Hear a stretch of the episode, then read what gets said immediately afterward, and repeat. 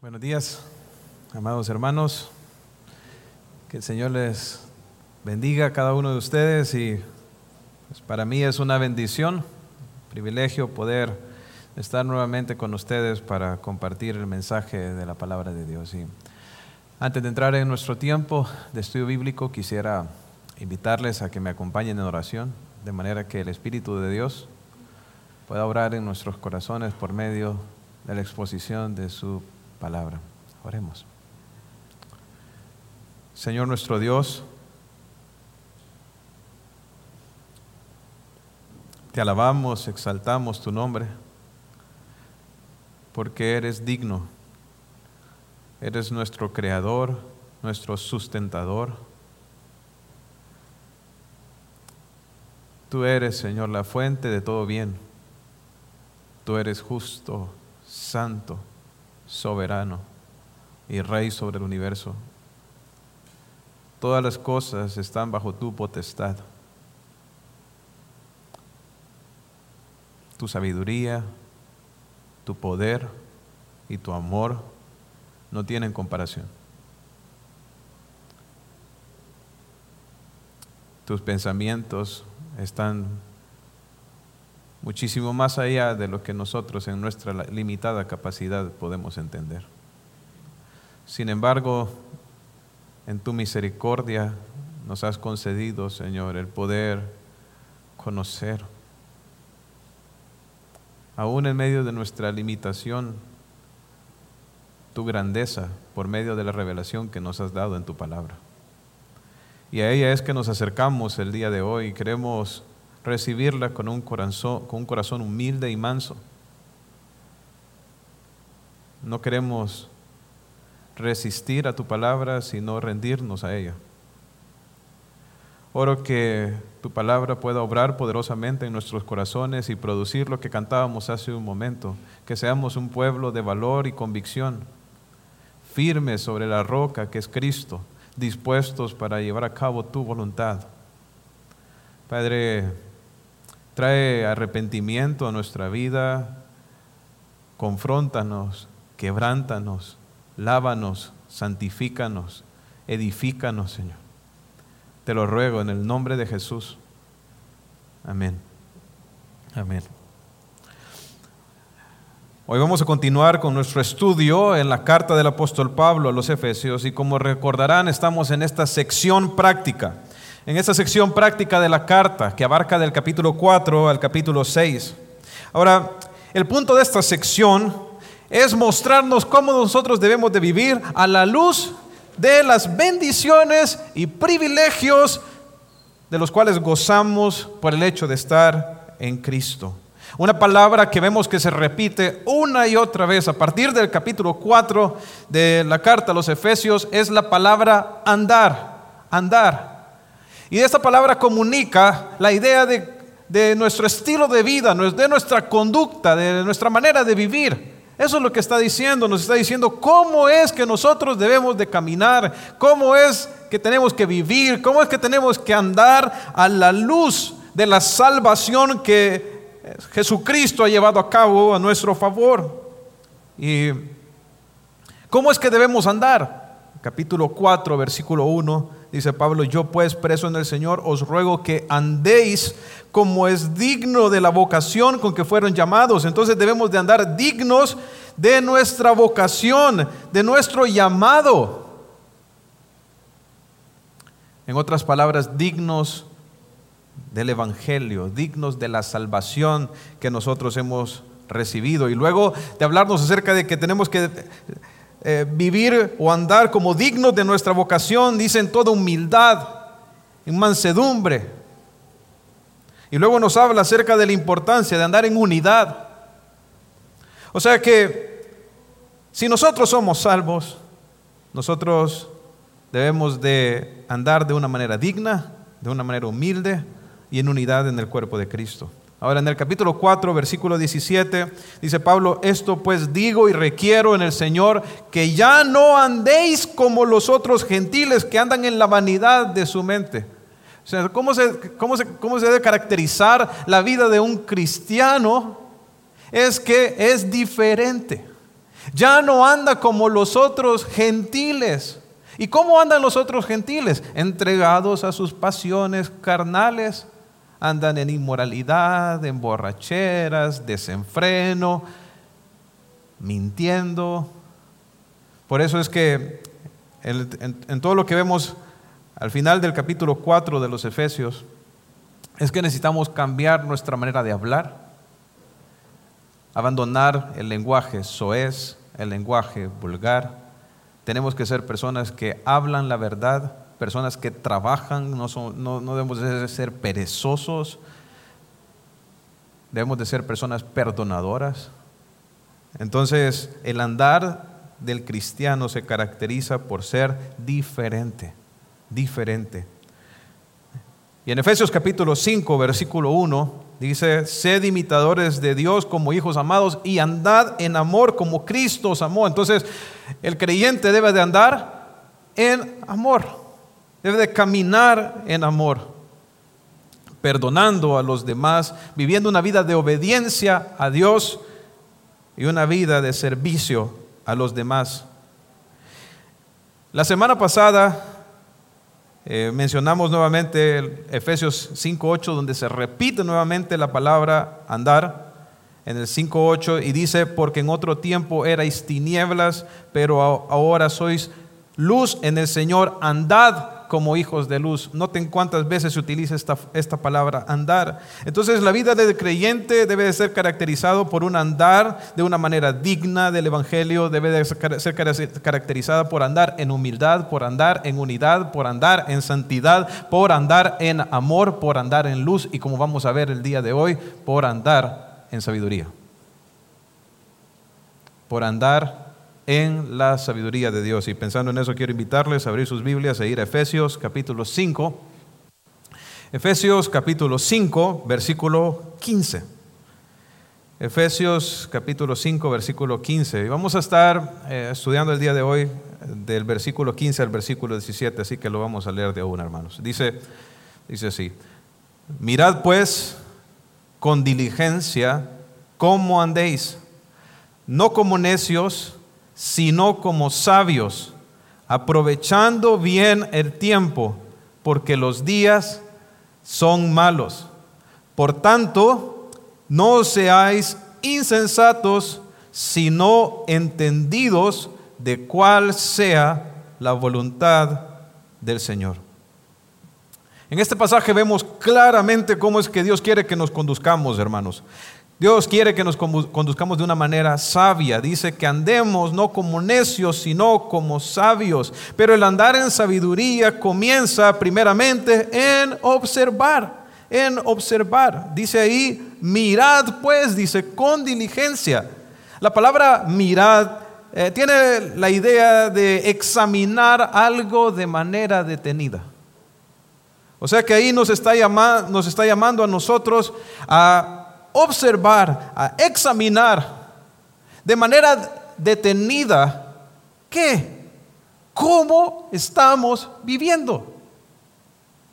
De hecho, esta misma palabra, esta misma palabra griega, blepete, la utiliza el Señor Jesucristo en muchas ocasiones para advertir a sus discípulos acerca de la importancia de estar alerta ante los falsos maestros que pudieran querer engañarlos como en, el caso de Marcos 13:15. El Señor Jesucristo, incluso el apóstol Pablo, usa esta misma palabra para señalarles a los creyentes la importancia de que ellos estén alertas de la falsa enseñanza para que ellos no sean engañados. Claramente nosotros necesitamos estar alerta. Ninguno de nosotros quiere ser engañado, no es así. Pero andan muchos falsos maestros por todos lados y nosotros tenemos que estar alertas. Tenemos que tener discernimiento de, los falsos maestros, pero aquí eh, el apóstol Pablo está aplicando esta palabra de una manera diferente. En lugar de utilizarla para, para comunicarnos la idea de que estemos alerta de los falsos maestros, está, la usa para decirnos que necesitamos estar alerta. y que necesitamos tener cuidado y vigilar cómo estamos viviendo. ¿Cómo estamos viviendo? Dice, mirad con diligencia. La palabra diligencia, por supuesto en el español comunica la idea de prioridad, no es así, pero la palabra griega va más allá. Y realmente la palabra implica prioridad, pero con un, eh, en un sentido de minuciosidad y exactitud. Entonces, ¿qué es, qué es lo que está tratando de, de comunicar? Pues comunica la idea de tener estricto cuidado con mantenerse en todo momento en la línea del deber. Eh, ah, creo que un, ejemplo eh, eh, muy ah, ilustrativo de esto lo encontramos en, en, el libro del Progreso del Peregrino. Yo no sé si alguno de ustedes lo han leído, es el segundo libro más vendido de la historia después de la Biblia, El Progreso del Peregrino, una obra cristiana magistral, un clásico. Ahora, si, no, si ustedes no lo han leído aún, pues se están perdiendo de una obra maestra, hermanos. Entonces, en ella, John Bunyan alegoriza la vida cristiana. Y, el, tema del libro es el camino de cristiano hasta la ciudad celestial. Cristiano se llama el personaje principal. Y si una cosa ustedes pueden ver a lo largo de todo el libro del, progreso del peregrino es cuán fácil es desviarse del camino. Cristiano va en dirección a la ciudad celestial y en el camino entran, llegan muchos personajes para tratar de sacarlo del camino. Y eh, muchas veces se sale y el Señor le manda su ayuda y tiene misericordia de él y lo regresa al camino. Pero lo que, eh, lo que el cristiano tenía que aprender era mantenerse en el camino. Y esa es la idea de este texto. Es que así tenemos que hacer nosotros. Nosotros tenemos que cuidarnos de mantenernos en el camino. Y noten aquí, dice que, que nos debemos hacerlo de manera minuciosa y exacta. ¿Por qué? Porque el camino es angosto. Angosto es el camino que lleva la vida. Este no es un camino ancho. Este es un camino bien exacto. Y es fácil que en cualquier momento nosotros nos desviemos, tanto a la izquierda o a la derecha. Y lo que nos está llamando aquí este texto es que nosotros estemos alertas de que nosotros no nos salgamos del camino, que estemos viendo, revisando cómo está nuestra vida, cómo estamos caminando y que realmente estamos, estamos caminando en la dirección que el Señor quiere para nuestra vida.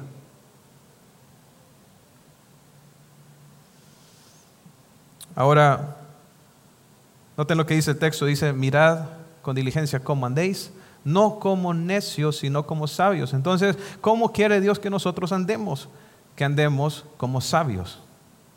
Y por, lo, y por supuesto, que no, lo, que no como necios. Ahora, ¿quién es un necio? Eh, pues, quiero decirles que, que busqué cada referencia en la escritura eh, con respecto a la palabra necio, la palabra insensato, y realmente, hermanos, eh, es impresionante cuánto la Biblia habla acerca de esto. Eh, no puedo mencionarles todo, porque entonces tendríamos que hacer una vigilia, pero les animo a ustedes a hacer estudio, algún estudio, en algún momento un estudio personal en la parte de la insensatez y la necedad, porque hay mucho en la Biblia acerca de eso, pero voy a mencionar algunos. Voy a mencionar algunos aspectos de lo que significa ser un necio. Salmo 14.1 dice, dice así, dice el necio en su corazón, no hay Dios. Se han corrompido, hacen obras abominables, no hay quien haga el bien. Entonces, ¿quién es un necio? Es una persona que en su corazón dice que no hay Dios. Noten, no dice que con sus palabras, dice en su corazón, porque hay personas, hay personas que de pronto dicen con sus palabras, no es así, Señor, Señor, o dicen que creen que Dios existe. O al menos lo dicen, pero en su corazón, en su corazón, realmente en lo interior, ellos consideran que Dios no existe. Eso es ser un necio. Eso es ser un necio. Ahora, ¿y cómo se demuestra en la vida de una persona que uno es un necio? Que en el corazón Dios no existe. De que uno vive su vida diaria de una manera indiferente hacia la voluntad de Dios. Vivo haciendo lo que yo quiero. Vivo haciendo mi propia voluntad porque Dios no, no representa nada para mí. Proverbios 1.7 Dice, el principio de la sabiduría es el temor de Jehová. Los insensatos desprecian la sabiduría y la enseñanza. Una persona necia es una persona que desprecia la sabiduría y la instrucción de Dios. Está dispuesto a adquirir cualquier otro tipo de sabiduría, la sabiduría mundana. De hecho, la persona necia es una persona que ve la sabiduría del mundo como inteligencia y mira la sabiduría de Dios como locura. Por eso dice 1 Corintios 1:18 que la palabra de la cruz, el evangelio, es locura para los que se pierden. O sea, para las personas que no conocen a Dios, el camino de Dios es una locura, es insensatez, es necedad. Los cristianos que se consagran, que se entregan a Cristo, que viven para su voluntad, para Él están locos. Eso es ser un necio. Eclesiastés 5:4 dice cuando Dios cuando a Dios haces promesa, no tardes en cumplirla, porque Él no se complace en los insensatos. Cumple lo que prometes. Un insensato es una persona que no cumple, que se compromete con su palabra delante de Dios, pero no le cumple. Lucas 24, 25. Entonces Él les dijo, Jesús a los discípulos que iban en el camino a Emaús, que iban afligidos porque Jesús había muerto y no le habían creído a las mujeres que habían dicho que había resucitado. Entonces les dijo, oh insensatos, o sea, necios, le dice, y tardos de corazón para creer todo lo que los profetas han dicho. Es una persona necia, una persona que le cuesta creer, tardo de corazón, dice, que no quiere creer a la palabra, que no quiere confiar en ella. Y Proverbios 13.1 dice, el hijo sabio recibe el consejo del padre, mas el burlador no escucha las reprensiones. Entonces, una persona necia es una persona que no escucha las reprensiones. Que hay personas que lo están llamando al arrepentimiento, que están señalando las cosas que están mal en su vida y no quiere reconocer. Porque es un soberbio, porque es una persona que se cree sabio en su propia opinión. Eso es ser necio. Entonces Dios no quiere que nosotros vivamos así. Dios no quiere que nosotros nos comportemos, nos comportemos como una persona necia, sino por el contrario, que nos comportemos como un sabio. ¿Y qué es un sabio? ¿Quién es un sabio? Pues 1 Corintios 1:30 dice, más por Él estáis vosotros en Cristo Jesús, el cual nos ha sido hecho por Dios sabiduría, justificación, santificación y redención. Noten lo que dicen. Por la obra de Dios ustedes están en Cristo Jesús y Cristo Jesús nos ha sido hecho, dice, sabiduría. ¿Quién es una persona sabia? Es una persona en quien Dios ha obrado para poder reconocer a Cristo Jesús como Señor y recibirlo en su vida. ¿Por qué es una persona sabia? Porque Dios ha obrado en su corazón para que pueda recibir a la persona en quien está toda la sabiduría, que es Jesucristo. Jesucristo es nuestra sabiduría. Ese es el primer paso para, ser sabio, es el temor a Jehová. Y por eso el Señor Jesucristo dijo a las, a las, personas, el que no honra al Hijo, no honra al Padre, porque si hay una manera en que tú demuestras que temes a Dios es cuando crees en Jesucristo cuando crees en el Hijo. Y cuando Jesucristo viene a nuestra vida, entonces la sabiduría misma de Dios está en nosotros. Por eso dice Primera de Corintios 2:16, porque ¿quién conoció la mente del Señor? ¿Quién le instruirá? Mas nosotros tenemos la mente de Cristo. Nosotros tenemos la mente de Cristo. ¿Por qué? Porque tenemos al Espíritu de Dios. Tenemos al Espíritu de Dios y por causa de que tenemos al Espíritu de Dios, entonces podemos comprender la escritura, pero no solamente comprenderla, sino que también tenemos discernimiento de lo que es lo bueno y lo malo en nuestra, en nuestra manera de vivir. El Espíritu Santo nos, nos, nos, nos dirige, nos dice, no vayas por acá. O te dice, por aquí es la dirección. El Espíritu Santo nos recuerda la palabra y nos conduce en nuestra vida. Ahora, dice Proverbios 12:15, el camino del necio es derecho en su propia, es derecho en su opinión, mas el que obedece el consejo es sabio. Entonces noten otra vez el contraste, el necio cree, miren, creen que, el camino que lleva es el camino derecho. O sea, los, los, los, los necios piensan que la dirección en la que van es la, es la que deben de ir. Pero, pero realmente son necios, porque no obedecen el consejo sabio, el consejo de Dios. Dice Salmo 19, 7. La ley de Jehová es perfecta que convierte el alma. El testimonio de Jehová, o sea, las palabras de Jehová, la ley de Jehová es fiel que hace sabio al sencillo. ¿Quieres ser sabio, hermano? La palabra de Dios es lo único que te puede hacer sabio. Si eres una persona que tiene la mente de Cristo, que has recibido al Espíritu Santo en tu vida, entonces vas a ser movido constantemente a ir a la palabra, reconociendo que tu sabiduría es insensatez y que la sabiduría de Dios es lo más valioso que hay. Dice 1 Corintios 3:19, porque la sabiduría de este mundo, miren cómo Dios mira la, la sabiduría de este mundo, las filosofías, las ideologías de este mundo, es insensatez para con Dios. Entonces el sabio, hermanos, es una persona que valora la sabiduría de Dios por encima de cualquier otro conocimiento y, ha, y se ha comprometido en conformar su vida a esa sabiduría.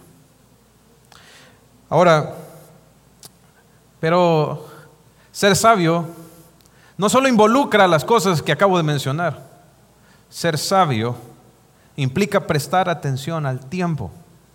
Porque noten lo que dice el siguiente versículo, ahí en Efesios capítulo 5. Dice el versículo 17, aprovechando bien el tiempo, porque los días son malos. Y creo que la razón por la cual el apóstol Pablo conecta el aspecto de la sabiduría con el uso del tiempo es porque, hermanos, una de las áreas en que nosotros manifestamos la mayor insensatez y necedad en nuestra vida es en el uso de nuestro tiempo. Desperdiciar el tiempo es de pronto una de las áreas en que se encuentra la más grande necedad en nuestra vida. Ahora,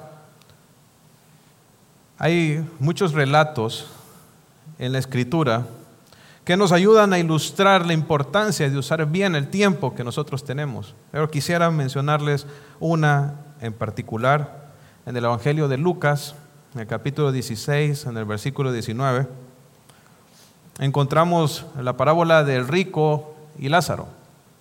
Del rico y Lázaro. Si no están familiarizados con esta historia, la vamos a leer. Miren lo que dice. Había un hombre rico que se vestía de púrpura y de lino fino y hacía cada día banquete con esplendidez. Había también un mendigo llamado Lázaro que estaba echado a la puerta de aquel lleno de llagas y ansiaba saciarse de las migajas que caían de la mesa del rico, y aún los perros venían y le lamían las llagas. Aconteció que murió el mendigo y fue llevado por los ángeles al seno de Abraham, y murió también el rico y fue sepultado. Y en el Hades alzó sus ojos, estando en tormentos, y vio de lejos a Abraham y a Lázaro en su seno. Entonces él, dando voces, dijo, Padre Abraham, ten misericordia de mí y envíame envía a Lázaro para que moje la punta de su dedo en agua y refresque mi lengua porque estoy atormentado en esta llama.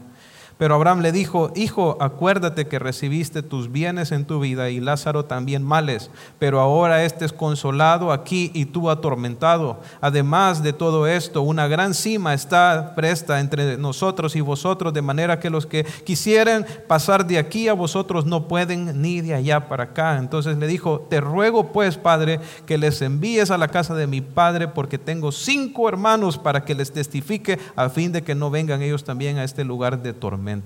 Y Abraham le dijo a Moisés y a los profetas, tienen, óiganlos. Él entonces dijo, no, padre Abraham, pero si alguno fuere de entre los muertos, se arrepentirían. Mas Abraham le dijo, si no oyen a Moisés y a los profetas, tampoco se persuadirán, aunque alguno se levante de los muertos. Entonces, vemos aquí esta, esta parábola que el Señor Jesucristo está utilizando para ilustrar en cierta medida, qué tan importante es aprovechar la oportunidad que el Señor nos da para entregarnos a Él. Dice que está el rico, está Lázaro. Por supuesto, este, este texto no está enseñando que todos los ricos se van al infierno y que los pobres se van al cielo.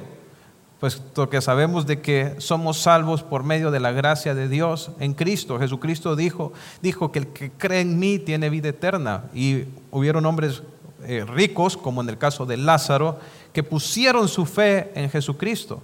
Pero cuando una persona viene a Cristo, claramente se manifiesta en su manera de vivir. Y en el momento en que Lázaro fue salvo, dijo, la mitad de mis bienes daré a los pobres y si alguno le he robado, se lo voy a devolver en cuatro veces, porque la salvación en la vida de un rico se manifiesta en que ahora se vuelve generoso y quiere dar. Pero este hombre rico que vemos aquí era completamente indiferente a la necesidad de su prójimo. Él se vestía de púrpura, hacía banquete y tenía a Lázaro enfrente de su casa y no podía llevarle un plato de comida, sino que estaba Lázaro esperando las migajas que de pronto caían de su mesa para poder alimentarse.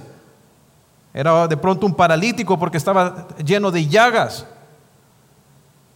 Ahora, sin embargo, ese hombre, ese mendigo, aunque no tenía ningún tesoro en la tierra, tenía su tesoro en el cielo porque había puesto su fe en Dios. Y aquí claramente podemos, este, este, esta historia realmente tira por el suelo el, Evangelio de la Prosperidad, donde dicen que todos los, los, hijos de Dios entonces viven como ricos, tienen, como son hijos del rey, entonces tienen que vivir de una manera lujosa aquí en la tierra. Pues aquí vemos un hijo de Dios que no tenía nada en esta tierra, pero lo poseía todo en el cielo. Entonces, ahora, ¿pero qué pasa aquí? Entonces ambos mueren. Y uno es llevado a ser consolado al seno de Abraham, el otro es enviado al Hades, el lugar de espera, hasta el día del juicio, para los que no conocen a Dios. Y en el, en el Hades, él clama. Esto es una parábola, ¿verdad? Entonces, no estamos, no estamos estableciendo doctrina, ¿verdad? Aquí de que hay una, que, existe realmente una conversación entre el, entre el Hades y el cielo. Ahora, lo que estamos viendo aquí es cómo sería si alguien estando ahí tuviera acceso al otro lado. Dice que, que, que el rico le dijo a Abraham, Abraham, manda a Lázaro que ponga su dedo en agua y lo ponga en mi lengua, porque una gota de agua en su lengua sería suficiente para encontrar, aunque sea un poco de alivio del tormento que estaba sufriendo solo para describirnos de manera gráfica los terrores del infierno. Entonces Abraham le dice que eso no se puede. Entonces le dice, entonces te pido que por favor mandes a Lázaro a donde mis hermanos. O sea que le está diciendo, mira, que se dé un milagro, que Lázaro resucite de los muertos y que por favor le vaya a decir a mis cinco hermanos acerca de este lugar para que no vengan aquí. Dijo un predicador que se llamó de apellido Ravenhill, dijo él, mira, en el momento en que mueras, en ese instante sabrás cómo debiste haber vivido, pero será demasiado tarde. En el instante que mueras. Y si vas al infierno y vas a sus y experimentas sus terrores, te va a doler en tu corazón no haber atendido a la palabra de Dios. Porque mira lo que, lo que Abraham le dice. Le dice, mira, a Moisés y a los profetas tienen, o sea, tienen la palabra de Dios. Y, dice, y le dice el, el, rico, no, dice, si alguien se levanta de los muertos, entonces ahí sí van a creer. Y le dice, Abraham, no, si no creen a la palabra, si no creen a Moisés y a los profetas, aunque uno se levantara de los muertos, no creerían. ¿Ustedes saben cuál fue el día en que los judíos decidieron matar a Jesús? El día que resucitó a Lázaro. ¿Por qué? Porque los milagros no convierten personas. Lo único que convierte el corazón es la poderosa palabra de Dios. Y cuando Dios te da la oportunidad, te da el chance de poder escuchar el testimonio de la palabra, lo que tienes que hacer es aprovechar esa oportunidad que Dios te da para rendirte a Él. Cuando Dios te da la oportunidad de usar tu vida para su gloria y obedecerle y vivir para Él, no es una oportunidad que tienes que tomar a la ligera, sino que tienes que aprovechar. Le dice, tú recibiste bienes, Tuviste los chances, tuviste las oportunidades, pero las desperdiciaste. Tuviste a Moisés, tuviste a los profetas, tuviste el testimonio, pero no lo quisiste escuchar.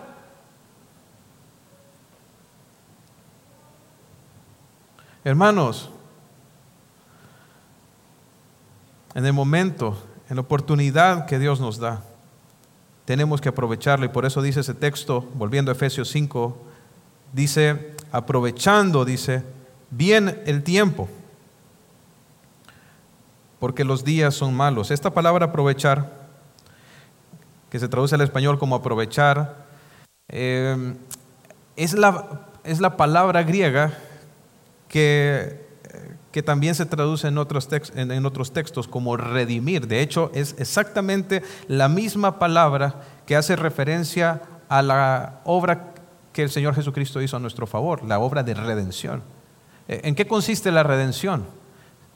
significa que el Señor nos compró. Nosotros estamos en esclavitud al pecado, viviendo entregados a nuestros vicios y placeres en esclavitud, y el Señor Jesucristo con su sangre nos compró para que ya no fuéramos más esclavos, para que ya no le perteneciéramos más al pecado y al diablo, y ahora fuéramos su posesión y pudiéramos ahora vivir para Él. El Señor nos redimió, el Señor nos compró.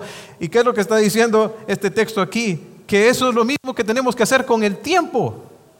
¿Por qué? Porque antes, cuando nosotros no conocíamos a Dios, utilizábamos el tiempo para hacer las cosas que Dios aborrecía. Vivíamos entregados a los placeres de este mundo, entregados completamente a vivir en pecado. Así usábamos la oportunidad, así usábamos el tiempo, así usábamos la vida que Dios nos dio aquí en la tierra. La usábamos para el mal. Y ahora lo que tenemos que hacer es rescatar ese tiempo, comprar ese tiempo. Ya no vamos a usar la oportunidad del tiempo que el Señor nos ha dado aquí para seguir en las mismas cosas que, en, las que, en las que andábamos antes de conocer a Dios. Ahora vamos a usar nuestra vida para la gloria de Dios.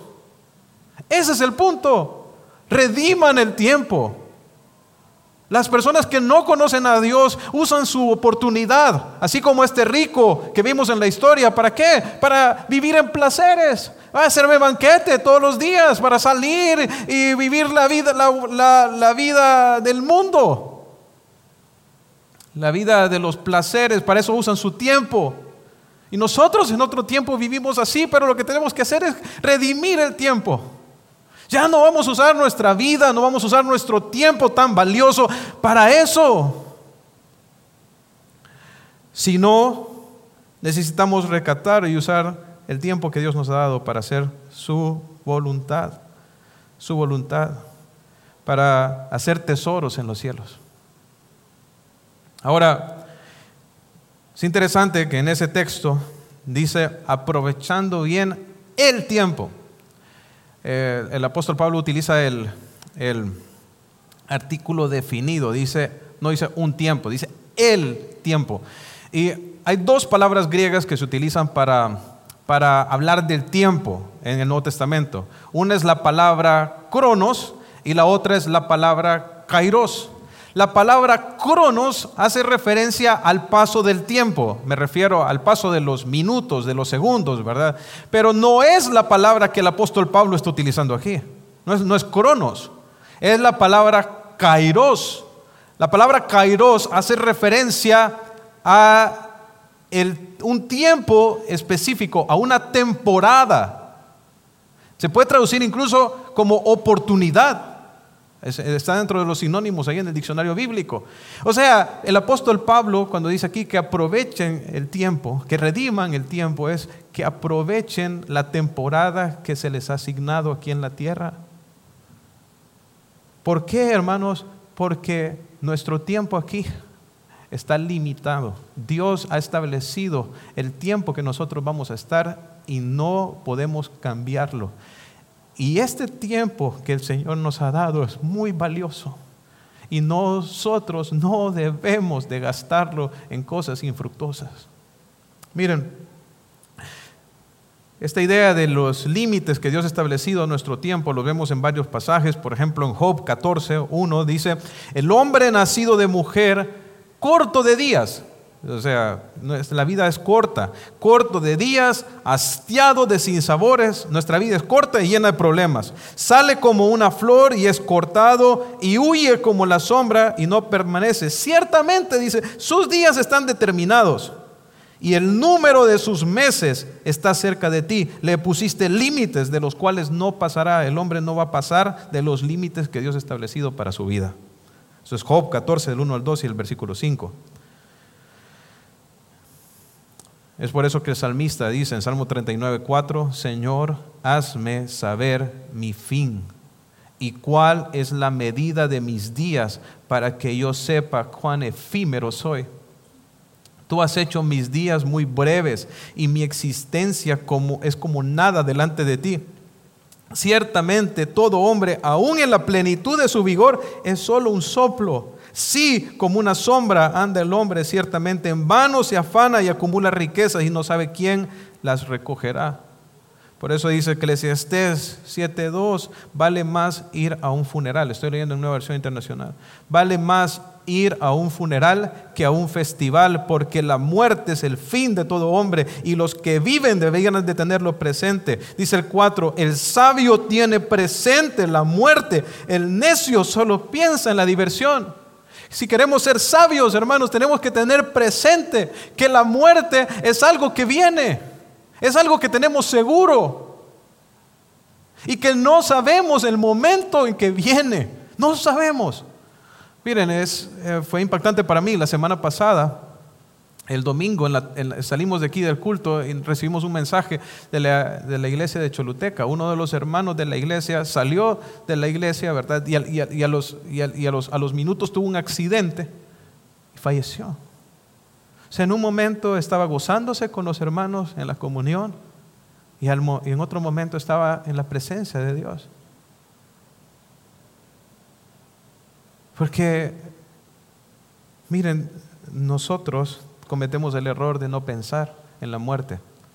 Pensamos, hacemos proyectos y hacemos planes como que estuviéramos, como que fuéramos a estar en este mundo de manera indefinida. Por eso leíamos nos leía Marlon ese texto de, Santiago capítulo 4, versículo 13, donde dice, vamos ahora los que decís, hoy y mañana vamos a ir a tal ciudad, estaremos ahí un año y vamos a hacer negocios y vamos a ganar cuando no saben lo que será el día de mañana. Más bien deberían de decir, si Dios quiere, haremos es, viviremos y haremos esto o aquello. Dice, si Dios quiere, viviremos, porque el mañana no es seguro. Solo hay uno, solo hay algo que nosotros tenemos seguro, hermanos, y es este momento, este instante que estamos viviendo. El futuro es incierto. Lo único que tenemos y lo que necesitamos aprovechar es el presente, este momento que Dios nos ha dado. Nuestra vida, hermanos, es como la neblina y tenemos que meditar en eso. Creo que muchas veces no queremos pensar en la muerte porque no queremos enfrentar la realidad de que estamos desperdiciando nuestra vida, desperdiciando nuestro tiempo. Ahora, pero quiero decirte que una vida bien aprovechada va a traer una gran cantidad de gozo a tu vida. Por ejemplo, dijo, dijo Pablo, en, Hechos capítulo 20, versículo 24, de ninguna cosa hago caso, ni estimo preciosa mi vida para mí mismo, con tal de que acabe mi carrera con gozo y el ministerio que recibí del Señor Jesús. O sea, Pablo dice, yo, yo solo quiero una cosa, acabar mi carrera. Él, él, sabía que su vida tenía un límite, su vida era un trayecto de punto A al punto B, y lo único que él deseaba era poder acabar esa carrera con gozo.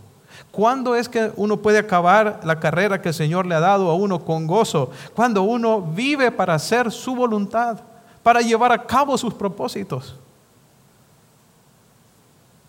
Creo que hay muchos ministerios infructuosos, hay muchas personas que dejan proyectos a medio palo,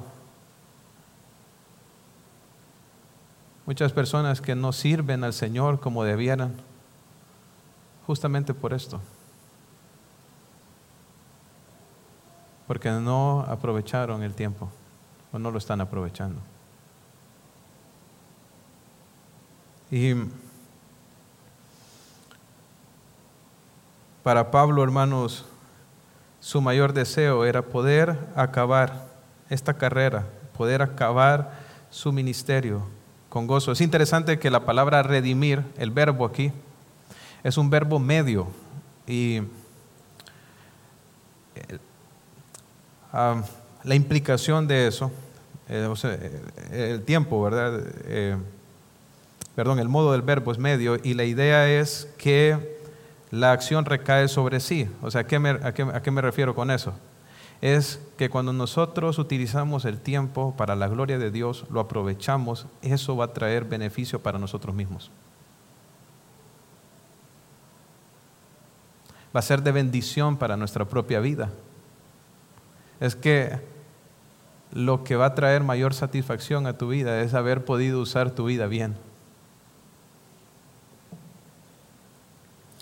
Ahora, miren lo que dice el apóstol Pablo al final de ese versículo 17. Dice, porque los días son malos. Nos da una razón eh, específica por la cual necesitamos aprovechar el tiempo, porque los días, los días son malos. Y bueno, esto de los días malos eh, puede implicar muchas cosas que son verdaderas, creo yo. Por un lado, los tiempos para, por los que estaban pasando las iglesias de Asia, los que Pablo les está escribiendo, eran días difíciles, eran días malos, estaban eh, rodeados, las iglesias estaban rodeadas de idolatría y de horrenda inmoralidad. La gente que vivía a su alrededor estaba entregada a todo tipo de vicios y placeres carnales.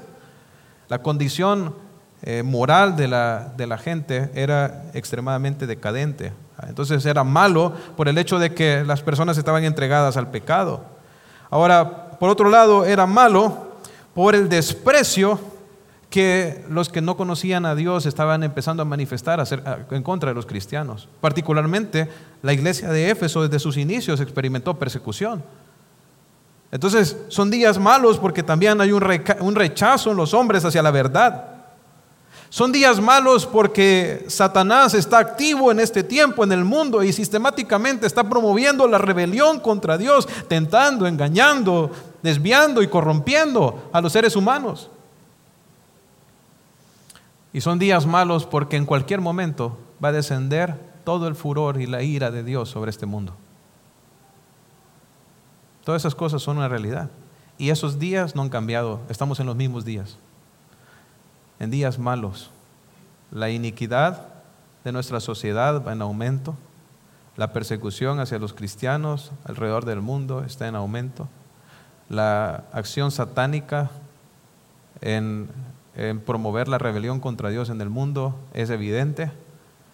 Vivimos en los mismos tiempos y lo que más necesita este mundo de oscuridad es la luz del Evangelio de Cristo, llevada por aquellos que han sido redimidos, que somos nosotros. Lo que más necesita la gente es escuchar a Cristo es ver a Cristo y lo van a ver a través de nosotros, pero ¿cómo lo van a ver si nosotros no aprovechamos el tiempo? Si estamos metidos en las mismas cosas que, que los que no conocen a Dios, que nos, nos han atrapado los mismos placeres carnales de los que no conocen a Dios y gastamos nuestras horas al igual que la gastan los que no conocen a Dios, viendo maratones de Netflix. ¿Te imaginas si el Señor viniera y, el día que venga te encuentra así? te encuentras viendo videos de TikTok, gastando tu vida tan preciosa y tan valiosa en cosas tan vanas, vacías, sin fruto.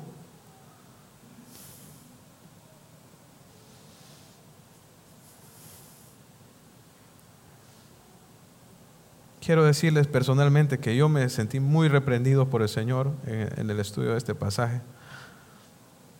Varias veces lloré esta semana pidiéndole perdón al Señor por no haber muchas veces usado el tiempo de la mejor manera.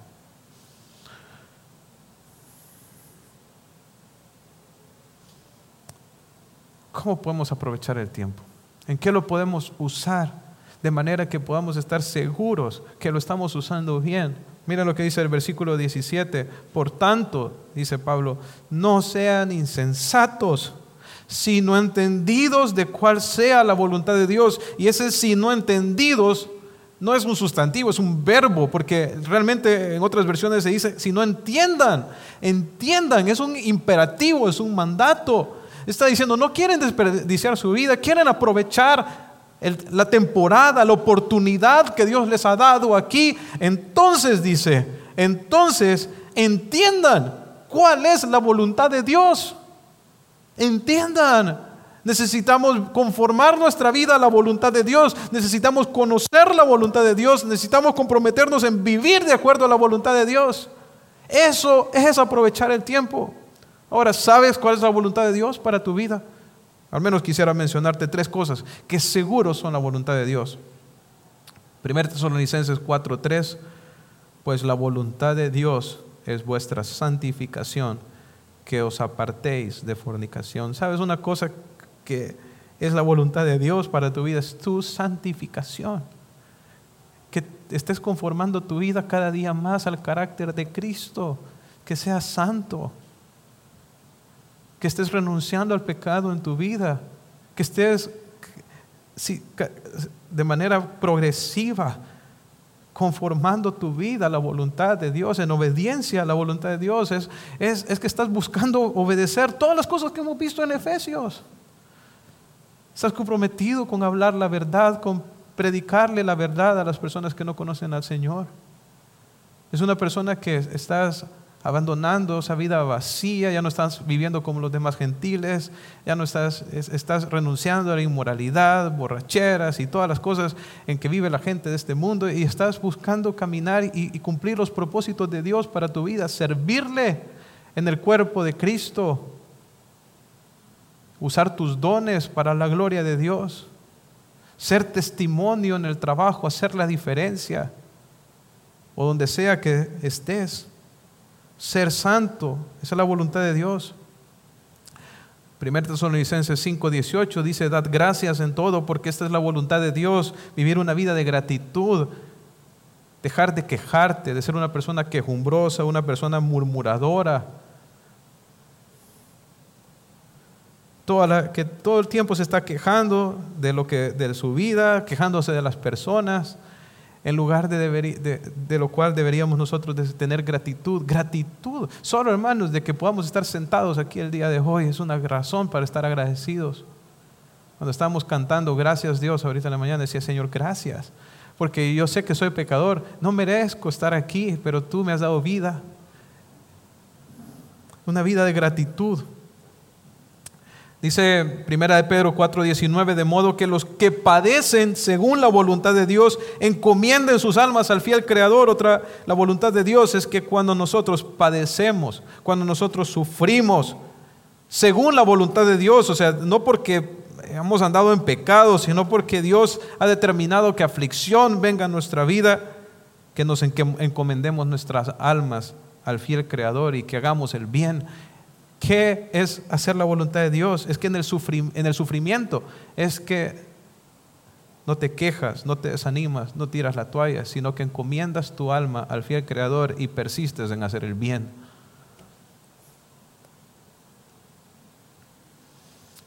Esos son algunos ejemplos, hermanos. Y eh, ha sido mi oración esta semana que podamos vivir así que podamos conocer la voluntad de Dios, que podamos entenderla, que podamos vivirla y que haciéndolo podamos aprovechar al máximo esta oportunidad de vida que el Señor nos ha dado aquí. Vamos a orar. Señor nuestro Dios, te doy gracias por tus abundantes misericordias y tu amor para nuestra vida. Gracias por esta oportunidad. Gracias por el tiempo, aunque es breve, Señor reconocemos su valor.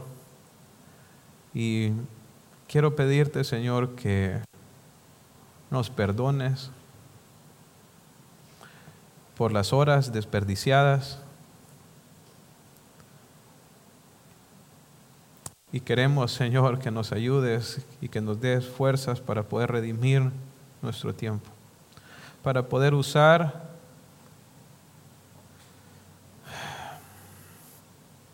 para poder usar, Señor, nuestros días para tu gloria, para hacer tesoros en los cielos. Te lo ruego, Señor, en el nombre de Jesús. Amén. Amén. Y hay un, hay un anuncio eh, adicional, hermanos, que queremos darles, ¿verdad? Y ustedes saben que nosotros tenemos nuestro programa de formación eh, pastoral, ¿verdad? El seminario aquí en la iglesia. Y pues el Señor nos ha concedido un estudiante adicional. Solo que este estudiante es algo particular porque, porque es un estudiante que tiene ya una, una gran experiencia en el ministerio, que Dios le ha concedido eh, llevar a cabo el ministerio pastoral por muchos años. Sin embargo, a pesar de esa experiencia y a pesar de ese conocimiento, ha dispuesto a entrenarse aún más capacitarse aún más y hacerlo aquí junto con nosotros en la iglesia, ¿verdad? Y es nuestro hermano Celso que tengo aquí, que, que ven con la guitarra y quiero invitarlo, lo invitarlo a él, bueno, ya está acá, pero quiero invitar a la hermana Elizabeth para que pueda pasar aquí enfrente, para presentárselos a todos ustedes y que estén orando por ellos, ¿verdad? Se añade a nuestro equipo. Entonces, nuestros otros dos estudiantes son a Héctor Soto, que todos lo conocen, y también David Taura. Y tenemos a la bendición de nuestro hermano Celso también. Entonces queremos orar por ellos, hermanos, y encomendarlos al Señor y que los pueda usar aquí en la obra. Padre, te damos gracias, oh Señor, por tu gran bondad y tu misericordia para nuestra vida. Te damos gracias por esta pareja, Señor, que, que de hace, hace muchos años respondieron al llamado que tú les hiciste para servirte. Y siguen respondiendo, Señor, a tu llamado y a tu voluntad donde sea que los lleves. Y te damos gracias por haberles traído aquí, a la iglesia. Gracias por el ánimo que han sido para la vida de muchos. Y, y te queremos pedir que sigas obrando, usándolos, Señor, fortaleciéndolos, bendiciéndolos y usándoles para tu gloria, Señor. Te los encomendamos a ti te pedimos por todo este, este tiempo que viene, Señor, de, de aprendizaje, que podamos, podamos gozarnos y aprovecharlo al máximo, Señor. En el nombre de Cristo. Amén. Amén. hermanos, amamos. Vamos a, Bueno, no sé si hay alguien que nos visita por primera vez, hermanos, que quiere indicarlo con su mano. Estamos, estamos todos en casa hoy. Bueno, vamos a terminar adorando al Señor. Amén. Gloria al Señor por esa palabra preciosa que Él nos ha dado por medio de nuestro pastor. Póngase de pie, mis hermanos. Y en el caso de su servidor, hace poco más de 40 años, el Señor tuvo misericordia de nosotros y nos salvó. Y desde entonces le dijimos, Señor, queremos ser siervos para ti. ¿sí? Queremos ser tus siervos y el Señor nos, nos ha dado desde entonces ese gozo, ese gozo, hermanos, de, servirlo a Él. Y, después de escuchar esta palabra, que ese sea eh, su compromiso y nosotros también con mi esposa renovamos